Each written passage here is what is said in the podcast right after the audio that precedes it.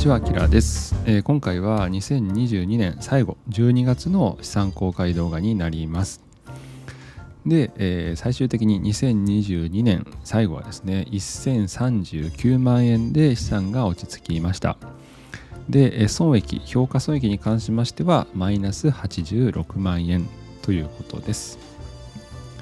はい、ではですね、えー、この資産公開といいますか資産はですね2020年12月ぐらいから投資を始めまして、まあ、ちょうどね大体2年ぐらい経ちましたので、まあ、そのね投資結果っていうのをご紹介しようと思っています。はい、えー、毎度おなじみなので簡単に、えー、私は本業会社員の投資家でございます。なのであなたと同じような背景を持っているかなと思っています。で資産は先ほどご紹介した通り1000万超えの8桁になってきていましてだいたい年間350万円ぐらい増えているという印象です。はい。最初ちょっとお知らせがございます。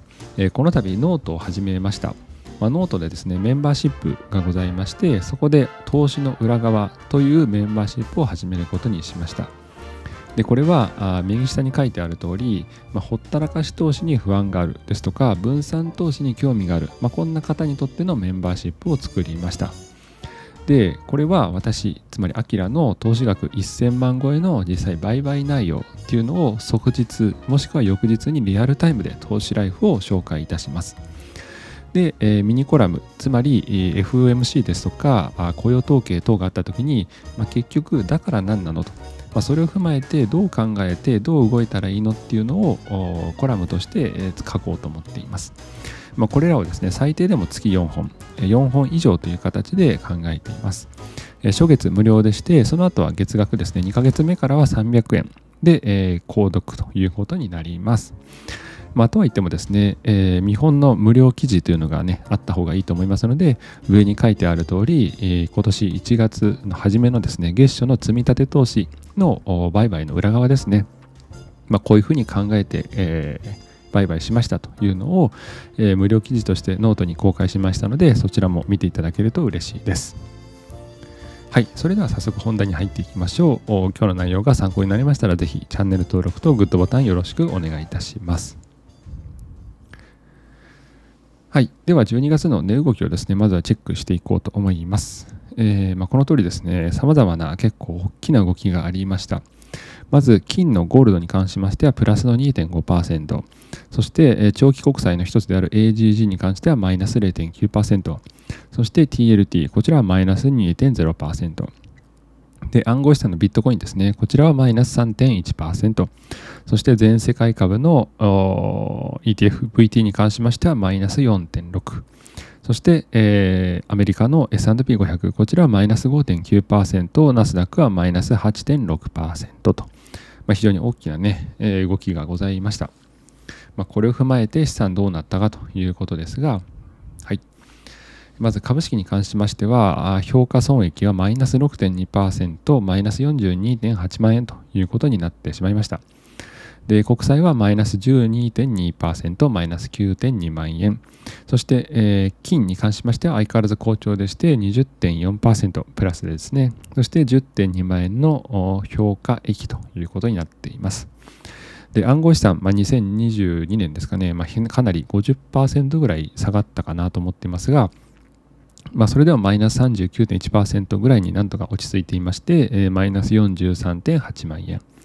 で、コモディティに関しては1.0%、0.0万円ということで、えー、1000円以上の損益はなかったという感じですね。でその結果、金融資産の割合はこうなりました。えー、私全体の、まあ、金融資産の 80%, 80ですね、約80%の株式っていうのは819万円になりました。で次に多いのが国債でして7.5%の78万円。えー、金に関してが5.2%の54万円。そして現金はあずっとですね、一定で4.8%の50万円。そして暗号資産は3.4%の36万円。コモディティは0.4%の4万円という資産になりました。はい。で、地域別の割合に関しましては、こちら株ですね。株に関しましては、アメリカが74.2%を一番大きく占めています。で欧州に関しては8.7%日本7.3%アジア5.3%で中国2%でその他が左に下に書いてある通りいくつか分散しておりますはい、でメインの保有株をご紹介すると、まあ、コアは999、VOO、VTI、VEA ということでこの4つにね、えー、コアを分類しています。で999が25.7%と一番多く、まあ、VOO が20.9、VTA が17.2、VEA が11.4%という感じです。まあ、ちょっと999の割合が多いので、2023年は VOO とか VTI あたりをま狙おうかなと思っていますが、ただ一方、999ね、あのご存知の通り、ナスダックかなり2022年下がったので、まあ、下がった、つまりかなりね、今安い価格になっていますんで、まあ、999も結局は変わらず、え買っていくことになるんじゃないかなという印象です。はい。ではまずパパのですね、えー、株式に関しては、まあ、こんな状況になっています。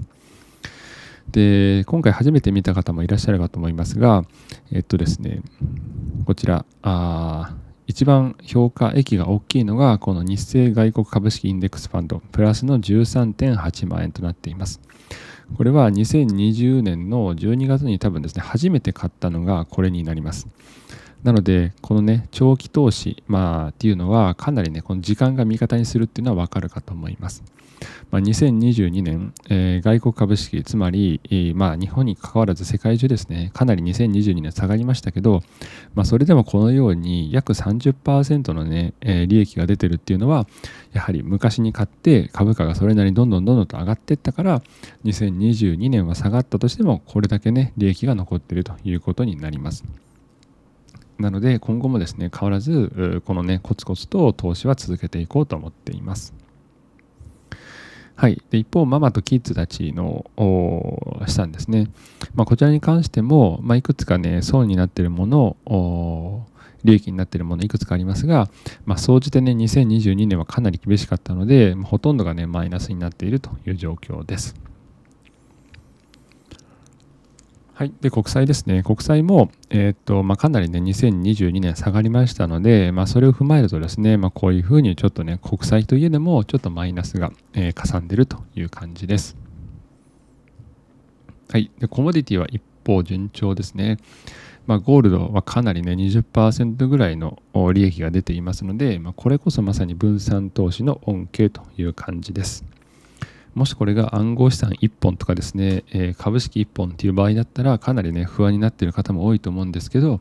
まあ、こういうふうに分散投資をしていくと、まあ、かなりね安心して、えー、積み立て投資が継続できるんじゃないかなと思っています。はい。で、ここ直近1年間のですね、えー、資産の推移ということで、今回12月ですので、ちょうど2022年の、えー、ですか投資ということになります。でその結果ですね最初はあ大体800万円後半ですね900万円弱から始まりまして最終的には1039万円ということになりました、まあ、2022年かなりね、えー、辛かったところもありますが、まあ、それでもなんとかですねここら辺まで、来れたんじゃないかなと思っています。で入金に関しましても約900万円から1100万ちょっとですので、まあ、200万強というところで、えー、積み立て投資というのも変わらずね継続できたことは個人的に良かったかなと思っています。まあ、2023年どうなるか分かりませんが、まあ、ただね、えー、まあ5年後とかそれ以上先を見据えた長期投資になりますので日本円だけに執着して、まあ、銀行にね預金をしていくよりかはこのコツコツとした定期投資っていう方が私は安心していますんで、まあ、今評価損はあるものの今後もね変わらず投資は続けていきます。はい。で、それをね、グラフに表しますと、まあ、こんな感じになっています。で、このグラフに関しましては、あこのね、資産公開動画を作ってからのものになりますので、まあ、順調にね、右肩上がりで増えてきているというのがわかるかなと思います。で最終的には2032年ぐらいに5000万円に達するかなと思っていますので、まあ、この辺りをですね、えサイドファイヤーのゴールとして今後も続けていきたいと思っています。はい、では最後にですね今月投資した内容っていうのをご紹介して終わろうと思います。まあ、まずさっきご紹介した通り今月はですね VTI と VOO と999を買いましたで、えー、マイルールとしましては第1第3土曜日に大体注文すると、まあ、毎週末というわけではなくて、まあ、月初と中旬ですね、まあ、この辺りに注文しようと思っていますので、まあ、この時に何かを買うということになります。でただね、えー、アメリカのインデックスファンドだけじゃなくて、まあ、割安な金融資産があれば暗号資産コモディティ国債なども買うこともあります、まあ、2023年はあかなりね国債が買い時かなと思っているのでまあその時は結構ですね来年今年か23年は何を買うかこの積み立て投資結構ねばらつくかなと思いますはい。で、もう一つですね、暗号資産。こちらも毎週今、1000円積み立てています。えビットコインとイーサリアムですね。まあ、価格変動がかなり激しいので、毎週買うように分散しておきます。で、あくまでメインは株なので、暗号資産は本当におまけ要素っていう感じです。まあ、かなりですね、22年、まあ、50%ぐらい下がりまして、今割安なので、まあ、23年も買おうかなと思っていますが、この積立金額を増やすということは多分しないんじゃないかなと思っています。はい、ということで以上でございます。えっ、ー、と、先月もね、参考会しましたけれども、まあ、11月と比べると12月はですね59万円、えー、残念ながら減ってしまいました、まあ、それは私のメインの資産は株でありまして、まあ、それがねかなり、えー、12月は下がったので資産も下がったということになってしまいました、まあ、ただこうやって振り返ると11月と比べてですね何か気づくこともあるかなと思いますので、まあ、11月の動画見ていない方はぜひチェックしていただけると嬉しいです。で先ほどね少し触れましたけれども2023年からノートを始めましてそのね実際この1月3日に VOO を検討したわけですがそれを買ったのか買わなかったのかこの積み立て投資の裏側っていうのをぜひですねノートの無料記事にしていますのでメンバーシップ入る入らないの参考として読んでいただけると嬉しいです。はいということで今日もご視聴いただいてありがとうございました。あの動画のねリクエストに関しましては随時コメント欄で募集していますんで何かある方はぜひ、えー、気兼ねなく書いていただけると嬉しいです。